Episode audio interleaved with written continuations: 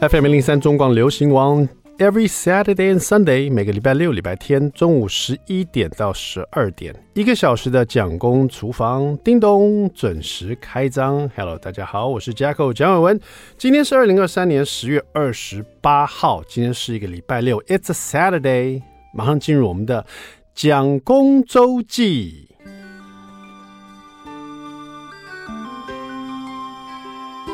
你没有听错。今天放的蒋公周记的衬乐，如果你是我这个年代的人，也许会听得过这首歌。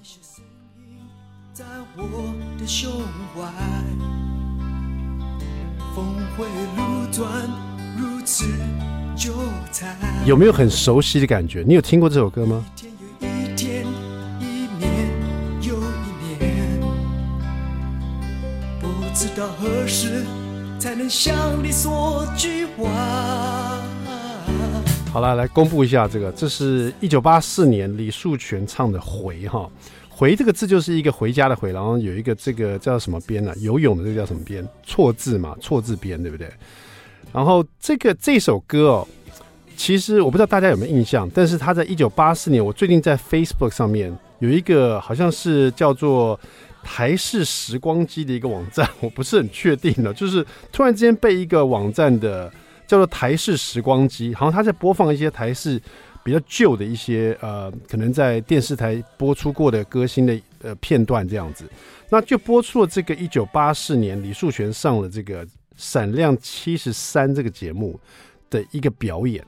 为什么特别放讲到这一首歌？是因为我从因为你知道是小时候，大家对小时候印象啊，不见得很多都留下来。因为一九八四年的时候，我五年级，大概就是十岁。就是我像老大这个年龄，就是我的 Jackson 老大这个年龄，五年级十岁，那能留下来的这个印象其实不多。其中一个印象就是我在我家的客厅蹲在电视机前面，然后看到这一段表演。因为当时啊，很多的歌星，那当时的歌曲就是比较普遍，都是一些比较简单容易唱的。那李树泉这首歌呢，他那是我第一次听到这首歌。然后很特别，就是他他每一句话唱得很慢，然后他如果你有看过的话，他跳舞有点像一个蚱蜢，就是好像身体很痒一样，这边跳一下，那边跳一下，这边蹲下，那边蹲下，然后没有意志，一直一直挥动自己的双手。后来我才知道他是有点有点像那个呃 Rolling Stone 滚石合唱团的那个主唱，你知道，就是那个嗯呃大家去查一下，他他叫什么名字？他主唱跳舞的样子就是像这样子。然后我记得印象很深刻，就是我。长大了以后啊，有时候还会听到《回》这首歌，但是我就想说，哎，我那一年好像是五年级，然后看过一个这样的节目，我就而且印象很深刻。我蹲在我们家客厅，那客厅的那个味道，因为我们家我们家那时候是一个木造的日式建筑，所以家里的地板呢、墙壁啊都是木头做的。我们家还有那种你知道，在日剧会出现那种。那种门呐、是拉门拉开，里面是有纸的，就是你用手指头沾水可以戳破那个纸的窗户，有没有？我们家就是一个日式建筑，然后都是那个木头的味道，然后我就坐在客厅里面，一个人在那边看。其实还有另外一个人，是我阿嬷，然后我阿嬷坐在我后面，她坐在沙发上跟我一起看这段表演。那时候是晚上，我记得通常都是我看完卡通以后吃完饭，就有一个时间我可以看电视这样子。我们家电视还是那个有拉门的，我不知道大家可能跟我这个童年的。同一个年龄人就知道电视啊，就是有一个拉门，你看完要把用把那个门从左右把它拉起来，好像一个小小门一样哈、嗯，现在当然大家都 LED 电视了，所以说可能小朋友没有办法想象。可是打开来还在开电视的时候要把那个门打开来，然后那时候就在播这个李树全的这首歌，我记得我小时候印象很深刻，说。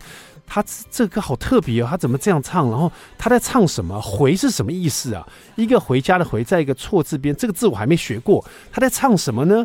什么峰回路转，一年又一年，他在等什么啊？因为小时候五年级的脑子没办法去理解他在唱什么。然后这时候我阿嬷。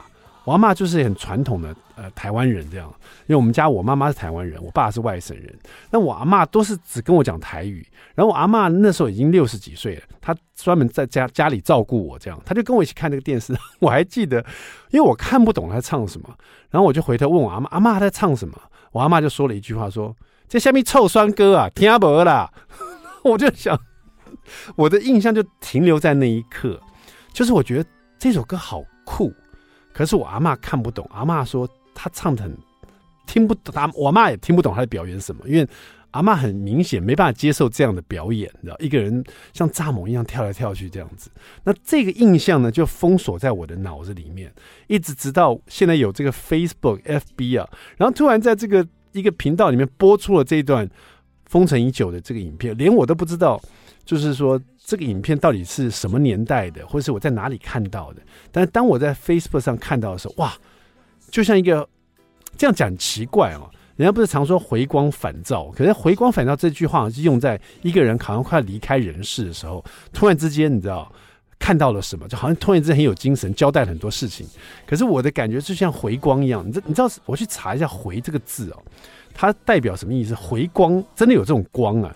回光呢，就有点像我们去，比如说有一阵子，我常带小朋友去观音那边，桃园的观音的海滩呢、啊，去去冲浪啊或干嘛的。然后那个海滩非常漂亮，它的沙子是比较偏黑的，比较偏黑的海滩，那一点垃圾都没有。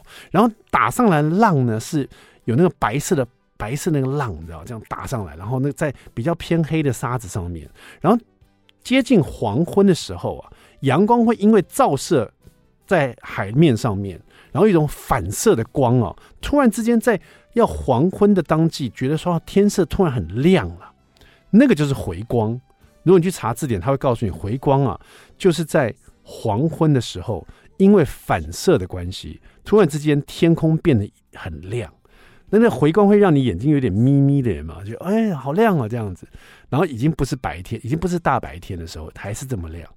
然后就是看到这段影片，听到这首歌，我突然有一种那种回光的感觉，突然突然看到了以前的自己，透过这回光看到我蹲在那个五年级的我蹲在电视机前面，然后我阿嬷就在后面，我阿嬷现在活着，by the way，她现在八十几岁了，八几岁还活着，我我还特别把我想有一天去我家，去我爸妈家，我阿嬷跟我爸妈住一起，我应该拿这个 FB 的影片给我阿嬷看，然后再问她说，阿嬷，你记得李树全唱这首回吗？我在猜我阿嬷会不会在说哦，记得啊，在你在上面臭酸歌啦。我不知道他会这样说，我一定要去试着问他一下，下次再跟大家报告哈。好了，我们要听一首好听的歌曲，这个时间到哈，是罗时丰和梁文音的这首歌曲。听完这首歌，马上回到蒋公厨房。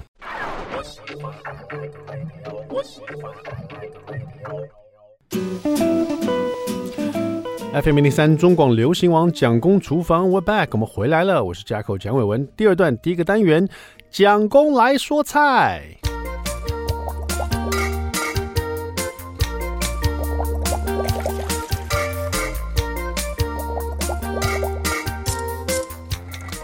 有时候你看到一些菜色，它的名字，比如说滑蛋、滑牛啊，你会想到什么？你会想到广东菜，什么就香港的那种。厨师做出来的，就“滑”这个字啊，你就觉得哎呦，这个就那虾滑是不是也是啊？我们吃火锅那个虾滑，那个好像是比较日式的，因为他把那个字颠颠倒过来叫虾滑，是吗？这我不确定。可是滑牛、滑蛋呢，你就马上就想到那个广东菜哈。今天来介绍一道四季豆炒滑牛哈，这道菜是广东之虎梁振业师傅教我的哈，收录在我的第一本，这算是我第二本第二本的料理书《新手下厨》。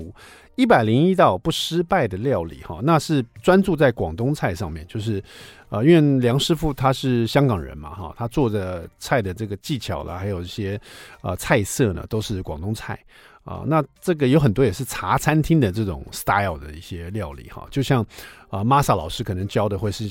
有时候会偏居酒屋的，有没有？他的那个深夜食堂哈，居酒屋 style 的东西。那港式就比较像那个茶餐厅 style 的哈。那这个四季豆炒花呢，我就曾经在茶餐厅看过，这个算是下酒小吃吗？还是配饭的？你知道？那它呃也可以用比较厚的这个牛肉片，也可以用火锅肉片。但是如果要选的话，如果你到超市去买比较简单的已经切好的牛肉片的话，你尽量挑比较厚一点的哈。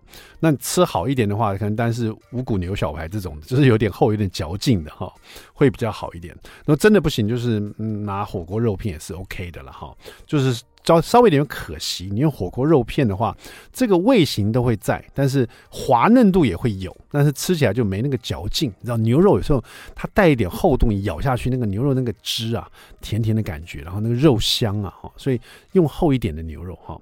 带带一点这个厚度的哈。好，这边用四季豆，四季豆买回来，我们先掐头去尾哈，然后把一些过老的纤维啊，这中间把它拉掉，有没有？大家都会做嘛哈，就是尾部这样一一端这样掰开来，然后它有一条那个纤维，你把它拉开来，这样整个从头拉到尾哈，然后就再来就把它。切断哈，大概切跟葱段一样的段，大概四公分段这样子。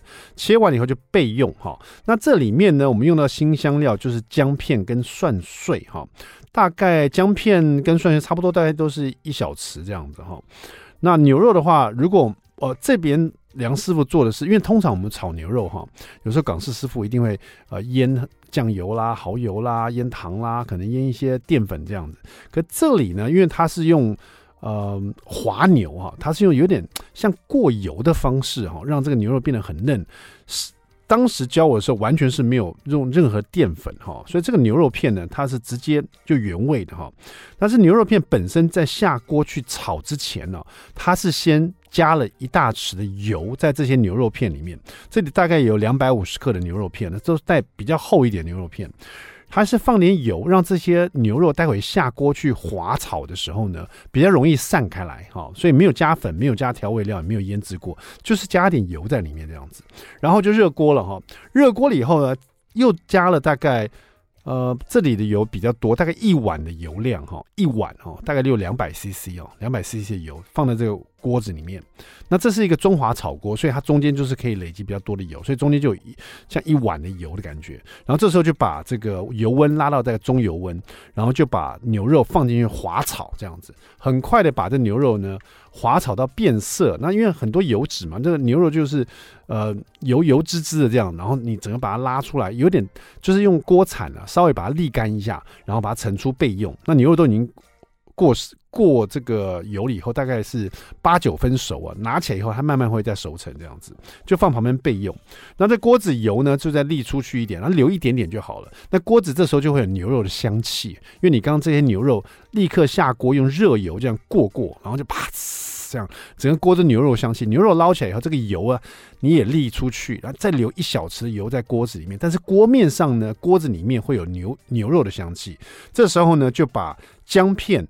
蒜碎、红萝卜片，还有四季豆一起放进去，在这个锅子里面呢拌炒，大概炒个三十秒，然后再加一点点水，大概是五十 CC 的水哈，倒进去。这时候是要那个水蒸气 啪呲出来，然后就让四季豆立刻又被水蒸气再蒸一下。刚刚才炒了三十秒，这时候水蒸气一下去，它立刻又再熟一点哈。然后最后呢，这时候就放入这个牛肉也放进去，然后放蚝油。再放一点糖，再放一点胡椒粉，然后这个调味。那这因为这里面有一点水分了嘛，大概只有五十 CC。那你蚝油啊，还有胡椒粉啊，还有这个这个其他调味料放进去的时候呢，还有葱段呢，葱段进去快炒的时候呢，也会出一点水。但你如果觉得水分不够，你可以再添一点点水分哈，这还需要一点点的水。但是如果你觉得水分 OK，也不要担心，因为后面我们还呛一点绍兴酒。所以这锅子里面呢，已经有什么姜片被你煎得很香，爆香过姜片、蒜碎、红萝卜片，然后四季豆呢也已经快熟了哈，八九分熟了，你还炒过，上面都油亮油亮的。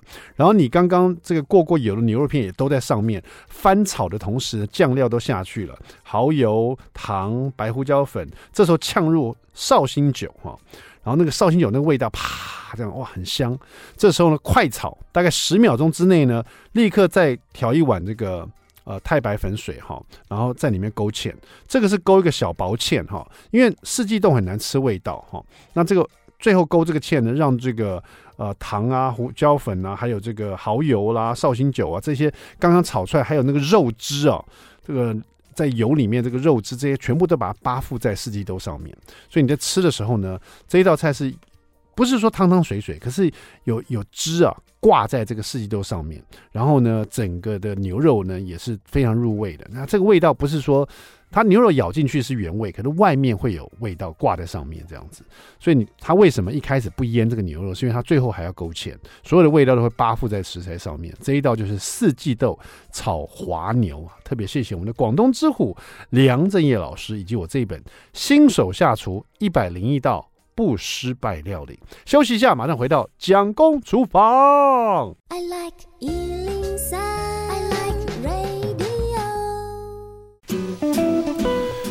FM 零三中广流行网蒋公厨房，We're back，我们回来了，我是 Jacko 蒋伟文。今天我们厨房里请到一位特别来宾呢，怎么说呢？就是说他的书啊，如果我在成品或者在这个金石堂或者在任何书店看到，我立刻就买回家了。就是我一看就是这本书的封面，因为他这个插画画太可爱了，然后这个里面呢又是在介绍台湾各式各样的在地的这个美食。他这边写到两百家台湾最在地的小吃速写，我一看到这就太吸引我了，一定买回去。所以这本书就是我翻两页哦，买回家了这样子，而且会开开心心带回家哈。那今天请到这位作者呢，我们先看一下他这个作者的经历，我就觉得 可能一集访问不完他哎，你知道。他简直是我的偶像啊！就是艺术家王艺兴 Leslie Wang 哈，他觉得呢，这个呃饮食是非语言的文化哈，直直接的体现。这句话什么意思呢？就像我那时候访问潘若迪，他说肢体语言呢，就是不用透过任何的语言，他这那个老外呢，他不用讲台湾话，不用讲国语，我只要跳舞给他看，他就了解我的意思了，对不对？其实插画何尝不是这样？这是这个语饮食也是这样，你不用说话，你找一个完全。跟你们完全不同文化的人去吃台湾的卤肉饭，吃完他一定说：“嗯，好假，对不对？”他不用讲了，你就看他表情就知道他很好吃了。这句话讲太好，但是为什么我说这个 Leslie 艺兴是我的偶像哈？因为他这边特别提到，我不知道该怎么访问他。他说他是美国 Lawrence Tech University MA of Environmental Graphic Design，他学这个插画，然后取到这个学位以后，他就到丹麦的餐饮集团。然后远赴南美洲的一家 fine dining 哦，你看这个经历，我要从哪问起比较好呢？是要先从南美洲丹麦的集团，还是要先说他在美国这个取得学位这个这个经历呢？也蛮不错的。后来呢，他又在二零一五年在葡萄牙里斯呃。里斯本这边创了一个顽石志哈，做一个独立刊物，就这一段也好像很好访问，你知道到底该讲什么呢？然后他的刊物又得了奖，又入围了这个最佳饮食刊物啊、最佳插画等等的国际奖肯定。你说这个人是不是我的偶像？他的书是不是立刻必买？让我们欢迎我们今天的这个呃作者哈，王艺兴 Leslie。Hello Leslie，你好。Hello，主持人好。你现在住台湾吗？对，我现在常。你家是不是都是奖？你家是不是都是很多奖杯啊、奖状这样子？你是不是从小就在拿奖？其实没有、欸。你是你爸爸妈妈的骄傲？我算是就是半路出家，跑去念画画相关的。对啊，这个所以因为你其实不是耶，因为你一开始拿的是这个 environmental graphic design，嗯，graphic design 也是某种程度的一些这个插画的设计嘛。对，但其实我大学不是念相关，哦，因为这是硕士的学位。对，我是小时候学画画，但是高中、大学就去念普通的高中。嗯，然后是研究所之后，我才决定还是想要回来做跟设计相关的工作。才去美国念书，才去美国念书，然后学了一个，就是从从头学一个 graphic design 这样子。对，等于把过去的画画的经验再结合到设计的领域。啊，所以那之前就算随便了，这样子对，我就还给老师这样，然后重新再开始，那这很不错，有勇气再去去重新再拾起儿时的梦想，对不对？对，没错。然后这个读完这个取得学位，你说你到丹麦的一个餐饮集团，在南美洲啊？对，远赴南美洲，玻利维亚。这是一个什么样的决定？就是说啊，你得到一个这样的工作，当然很棒了。就是毕业了以后就有一份工作，可是要到玻利玻利维亚，你我还真的不知道是哪里，你知道吗？其实那时候都是因为当时在美国的念书的时候，学校带我们去的一个 project，就是有点像是。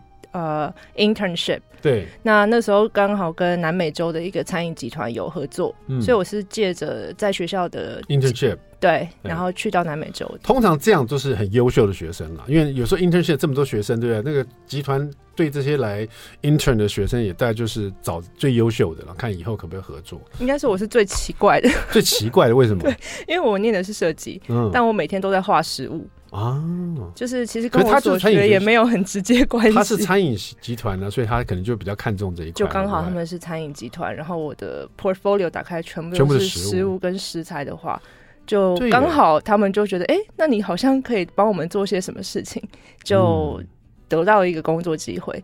所以反而是蛮蛮蛮不是 follow 我的本来的工作跟所学。那你去南美洲多久？你去玻利维亚多久？一、呃、三年跟一四年，呃，大概就是一年左右，对不对？对，快两年这样子。对，去了两次，对，一次在那边比较短。那个是什么？南南美洲是什么？玻利维亚是什么样的地方？它环境怎么样？它就是一个呃，算是蛮偏偏远，因为它是在南美洲的内陆国家，嗯，对，所以那里就是四周不靠海，然后非常难到达，然后文化冲击非常大。有没有便利商店？几乎没看到，真的，哦，几乎没看到。完全没有任何的外来文化。可是你在那个地方，而且是一个这么特别的地方，就是我们现在只要听你讲，才可以去稍微想象一下什么地方。所以你在那边的话，累积画的那边当地的食，你那么爱画食物，嗯，是不是也累积了一些很特别的你看到的食物，或者你看到的一些饮食的文化？没错，我就是因为去到那里开了眼，就哇，嗯、也太多开了天眼，也太多我没有见过的事物了，所以开始就是很。认真的在记录当地的食物还有食材。你可不可以再出一本玻利维亚的食物，好不好？我买那一本。好，没问题。因为我没去过这个国家，真的，因为饮食你你画出来的东西就觉得哇，怎么？如果你画完全另外一个国家的东西，你就觉得很好奇，嗯、这画的是什么东西啊？然后你又有如果照片会形容的话，一定很有趣，你知道吗？对，这其实也是为什么我会做这本书的契机，嗯、就是因为我画别的地方的文化饮食，很、嗯、很很常年在做这些事情，是，但我却对自己。台湾的饮食没有那么深入的了解，嗯，所以我就刚好借由疫情这段时间没有办法出国，在台湾就好好深入的去认识这样子。嗯，行啊，这这个台语怎么念？行啊靠，对不对？对，行啊靠，你你也不台语不太好，是不是？对我台语，这是出版社帮我下的标题。行啊靠的美食家哈，呃，两百幅这个台湾最在地的小吃的速写加老店寻味这本书呢，其实在聊的是台湾的一些小吃，各地的，那我们针对什么地方？呃，就全台各地几乎都每个县市都有去到。这样子，嗯、每个县市都去到，嗯，然后是照你自己喜欢吃的一个路线走，还是编辑跟你讨论出来，还是你去哪找到这些各式各样好吃的美食？呃，这本书的概念是在地人带路，嗯、所以其实因为我是一个从小在台北长大的小孩，所以很多外县市其实我根本没有机会去到。是，那借由这本书，就是跟在地的朋友联络。那他们带我去他们的家乡吃他们平常吃的食物，嗯、所以呃，完全就是 follow 在地人的口袋名单这样子的概念去收集来的一个一本书，这样子。对，感觉上 Leslie 自己本身也是蛮爱吃的哈，然后所以说跟着在地的这个味道去追寻在地的一些小吃啊，或在地一些饮食的文化。那这本书最大的卖点跟看头，就是我觉得它插画真的很厉害，呃，也是 Leslie 自己画的。那我刚刚讲过，你另外一个。你上半的人生呢，就是得了很多奖嘛，因为自己的创办刊物啊，是你又很爱画画，好，所以我刚才也讲过这本书，我如果在书店看到的话，立刻就买回家了，因为我自己很爱画图，那看着这就觉得赏心悦目哈，因为这个跟就像有人喜欢看摄影作品一样，那像我的话就喜欢看。手画的东西就觉得很棒哈。待会休息一下回来以后，我们就请我们的 Leslie，我的偶像啊，我家里一定摆他的书啊。然后这个讲一下这这一次的插画，因为他刚讲过嘛，他去玻利维亚画，完全第一次去别的国家，南美洲的这个些食物，然后现在回头画自己。成长的这个台湾的一些在地的美食，这样子的创作对他来讲是什么样的感受？就画你可能吃过好几次的猪血糕，或是挂包，或者甚至去画一些你没有吃过的台湾的在地美食，吃了以后才觉得，哎，这个画起来是不是感觉也不太一样？哈，我们等下回来来问一下我们乐事，别走开，马上回到蒋公厨房。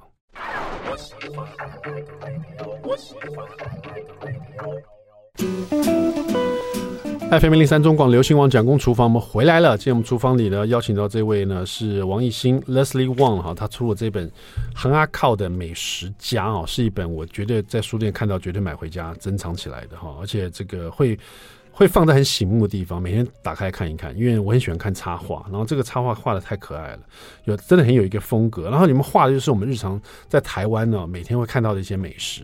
然后当这些美食如果是用照片拍出来，当然有它的美感哈，但是呢它。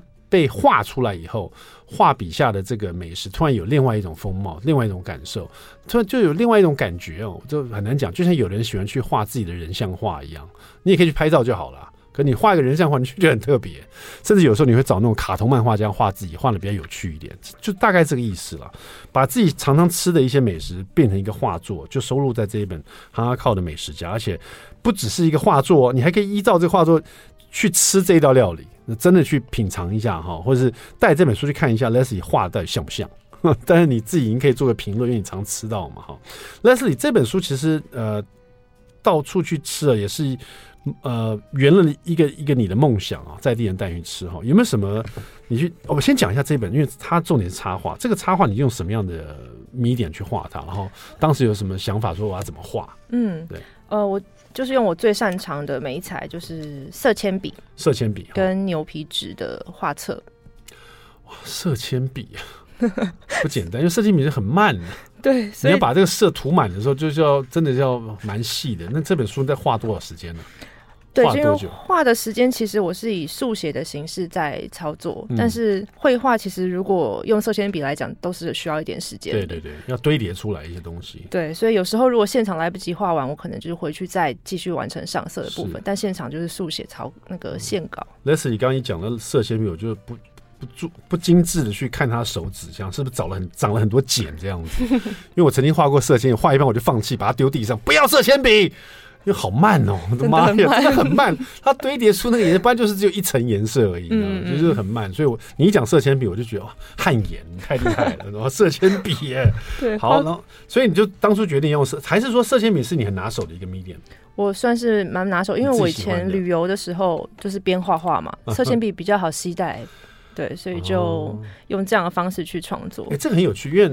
其实用什么样的这个 medium 就证实这个人的个性。像我喜欢用水彩，因为它很快，嗯、对，就是随便撒几点，它也是个颜色，你知道？你要满满把它涂满，也是个颜色。你要涂好几层也可以，你知道？嗯、所以色铅笔我就觉得你太厉害了，很细心的感觉哈。呃，那这个每次画的时候，你是现场先拍照，还是现场就先素描一下、速写一下？呃，都有，都有，一定会先拍照，然后为了之后对照使用。是，那现场素写也有。我相信这应该蛮多，你画的是有些你第一次吃到的东西，或者是有些你常吃的哈。可不可以带我们走几个故事，好不好？好，呃，刚刚讲到这本书都是在跟在地人互动嘛，是。但是有些地方就是刚好没有朋友，没有认识的，嗯、但是我又要去那边收集名单，怎么办呢？嗯、所以其实那时候就很需要网友的帮忙。嗯、是。那那时候去到了像南投。那刚好就有几个朋友推荐到去吃在地的一些小吃嘛。嗯、那我是特别对我印象深刻的就是，呃，张蒸饺大王这个小吃摊。蒸饺大王。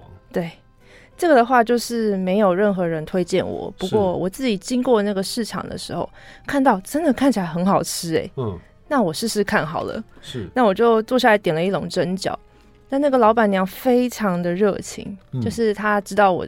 因为看我在收集资料嘛，是，那他就在跟我聊天。后来他知道我在准准备一本书，他就非常热情，推荐我好多他的口袋名单。嗯，对，然后现场还介绍他的那个女儿给我认识啊，然后说来来跟姐姐看他画画这样子，所以就是非常的热情的一个一个摊位。那吃完之后真的很好吃。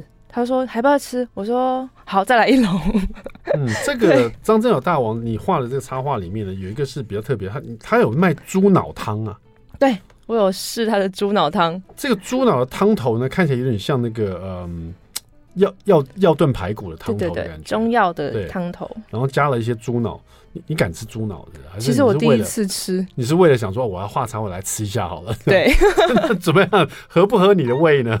呃，很特别，像豆腐的口感。啊、对，我相信你一开始在玻利维亚那时候也要尝试一些各各式各样怪的美食，嗯、所以对你来说应该也不是第一次了哈。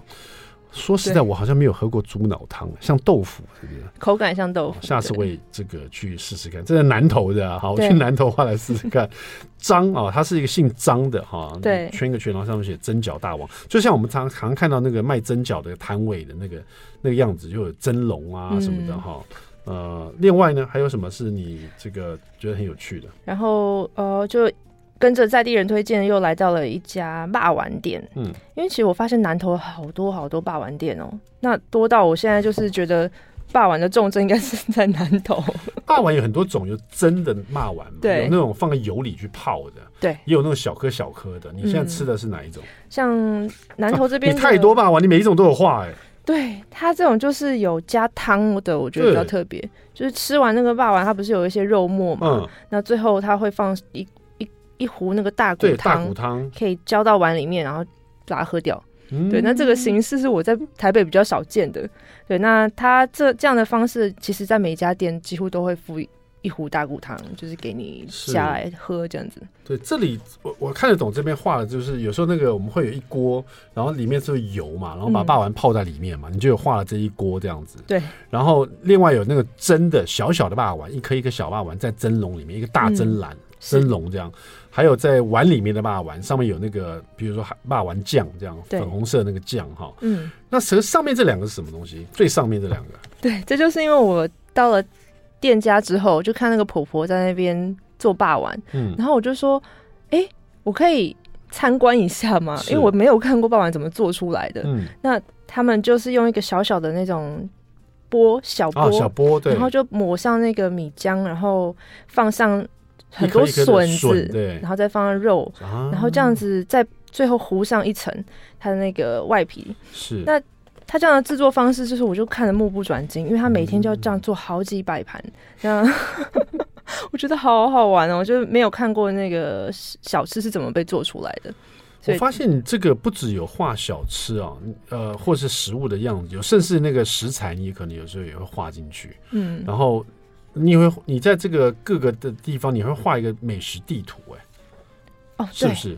这个地图呢，就是也是我自己呃蛮常延伸的一个创作，就是我到不同国家会画一个美食地图，那、嗯、用在地的食物，我品尝到的食物去把它填满起来。哦，所以其实，在最后一页这本书的最后一页有一个大的台湾地图，对，那就是分不同的区域，然后把在地的物产，对，然后把它从北到南。从西到东这样都有这样，像这一宗这是佛跳墙吗？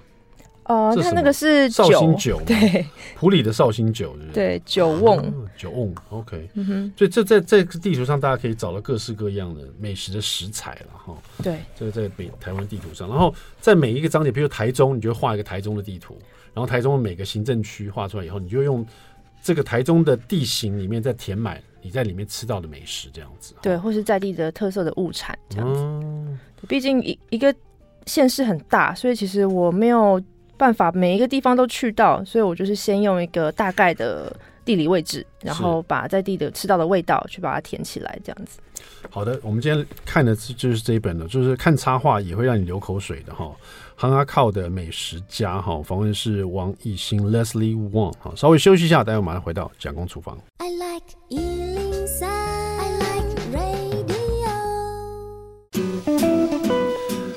FM 零三中广流行网蒋公厨房，我们回来了。今天我们厨房里访问是一位艺术家，这个然后他过着让我羡慕的生活哈，这个可以画自己喜欢吃的美食，然后出了这本书《行阿靠的美食家》哈，是一本这个插画看起来就很棒，看着会让你流口水的一本书。这样讲奇怪，你自己在书店里翻翻你就知道了哈。如果你呃跟我一样是喜欢插画的人，你一定会带这一本回去，甚至于多带一本送给你喜欢的朋友这样子哈。那 Leslie 这个书里面，我发现你画的东西。有一个特色，就是你刚刚说都是在呃牛皮纸上画的，所以它本身就有一个颜色了。嗯，那这个颜色是牛皮纸的原色，是。然后你在在上面在创作，嗯，为什么选牛皮纸呢？很多人都会想说，那我应该用白纸啊，这样的颜色比较鲜艳嘛。嗯，为什么选牛皮纸？这其实也是一个 accident，嗯，就是我在旅行的时候手边没有带任何画纸，是。那我就随手拿手边的一个面包放面包的那种纸袋，牛皮纸袋，然后就用色铅笔这样画，嗯，速写。觉得哎、欸，这质感我蛮喜欢的，嗯，有种怀旧的感觉。是，所以从此以后我都用牛皮纸来创作，很酷哎，因为它会给你的这个创作一种一种温度，对不对？对，或者它本身就有一个原色在上面。所以，就算你不涂满它，它也会有个底色。嗯哼哼，对，很多东西我们可能觉得说苹果是红色的，可是你仔细看，苹果不只是红色，苹果还有很多其他的颜色，甚至会让你觉得更丰富。我觉得这就是这个 Leslie 画会给我这种感受，它有一种有一种温度，有一种感觉。用牛皮纸真的很特别。据说我们还可以看到原稿，是不是？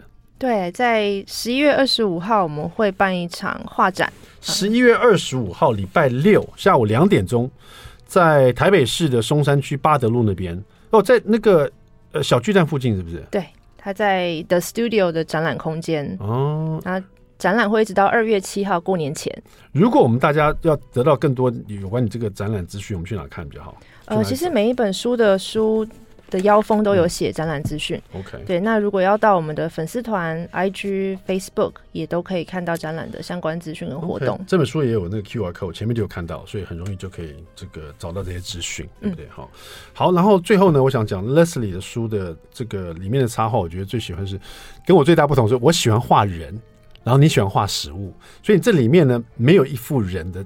图案，比如说小吃摊，你就是画那个摊子，你就画它的碗，你就画它的食材，你就画它的食物。那然后就少了那些那些你刚刚讲的，比如说很客气的老板娘然后很有趣的人啊。但是这也是这这本书的特色，就是为什么你打开来就想流口水，因为你看到都是各式各样的食物这样子啊、呃。每个人都这个有自己想要展现的他自己这个艺术的，就是他所呈呈现的感觉啦。我觉得这本书的感受绝对会让你觉得，哎，真的是一种。